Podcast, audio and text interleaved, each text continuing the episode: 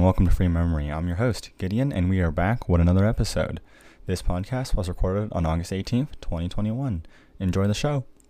So today's topic is once again about Apple. I can't believe this is the third time I'm talking about Apple in a short while. The first time was episode 30, uh, episode 11. The second time was episode 16, and now we're in episode 18, where we're talking about Apple once again. I can't believe we're talking about Apple because I actually do like Apple products. I really do enjoy using them, and I have a couple of them, and I wish I could keep using them. But unfortunately, they just can't stop with the negative PR. And we're going to be talking about this one more time because this is just not cool. So today we came out with basically the news that Corellium, so Corellium is a company that allows security researchers to basically look into Apple devices via virtual machines. So basically it's like emulating an iPhone on your computer. Okay. And they're basically creating a new program where they're offering $5,000 grants plus access to their virtual machine program for a year in order to verify that Apple's CSAM program is actually doing what it says it's doing. And they're opening it up to basically everybody according to the eligibility. They having a track record of security research is helpful but not required. And so this blog post that they post posted is called Corellium Open Security Initiative. And I'll link it in the show notes as well so you can take a look at it. But basically they're saying, you know, if you want to check Apple CSAM, we'll offer you this like grant to basically go do it, uh, and all you have to do is apply. And a little bit about this company Apple actually tried to buy them in 2018 and unsuccessfully buying them, they actually sued them in 2019 for copyright infringement because they said, "Hey, you can't be like emulating our iOS." And what ha- what eventually happened was um, now in 2021 they finally dropped the settlement. They come to an agreement, and Corellium can continue to sell their iOS services. Unfortunately, just three days later, um, Corellium announces this program and now they are appealing. Um, and so this basically, if we take a look at Macworld, we see Apple abandons lawsuit against Corellium and agrees settlement. Okay. Then, just a couple days later, from Reuters, we see Apple appeals against a security research firm while touting researchers.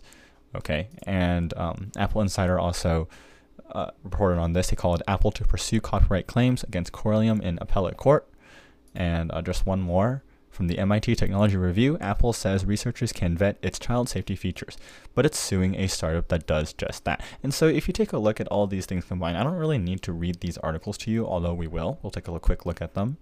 But I think these headlines really tell you all you need to know. Okay, Corellium here is you know creating a product for security researchers, and they agree to drop the case with Apple, or Apple actually agrees to drop the case with them. And then they come around they're like okay we're going to create this new feature and apple tries to sue them again. It's it's really quite crazy how you know apple just is so about face about this. And apple is literally inviting people to come and test their like csam software and then they want to sue a startup that helps you do that. So it's simply crazy. Um, and over here we take a look at through through the article.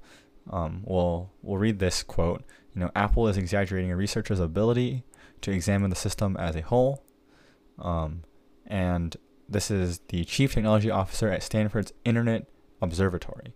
Uh, another quote is iOS is designed in a way that's actually very difficult for people to do inspection of system services. And you know this to be basically true. You know, you pick up your iPhone, you don't really know how, what's going on inside, you don't really know how it works. It's extremely difficult to obtain root access and so overall, you know, basically you're not going to be able to gain the access that you're looking for. I don't want to talk too much about Apple. I think, you know, three episodes in under 20 is already way too many to be talking about Apple. So I'm just going to keep this one short. Um, there are long news articles for you to read in the show notes if you choose to discuss more. But uh, I want to avoid talking about Apple. I want to talk about happy news, I, or even you know other I guess, worldwide news. And so we'll probably discuss that tomorrow as a little uh, teaser. This is what I'm thinking about discussing tomorrow. But yeah, thank you for tuning in and listening to the Free Memory Show hosted by Gideon, which is me. As always, you can find links and references in the show notes.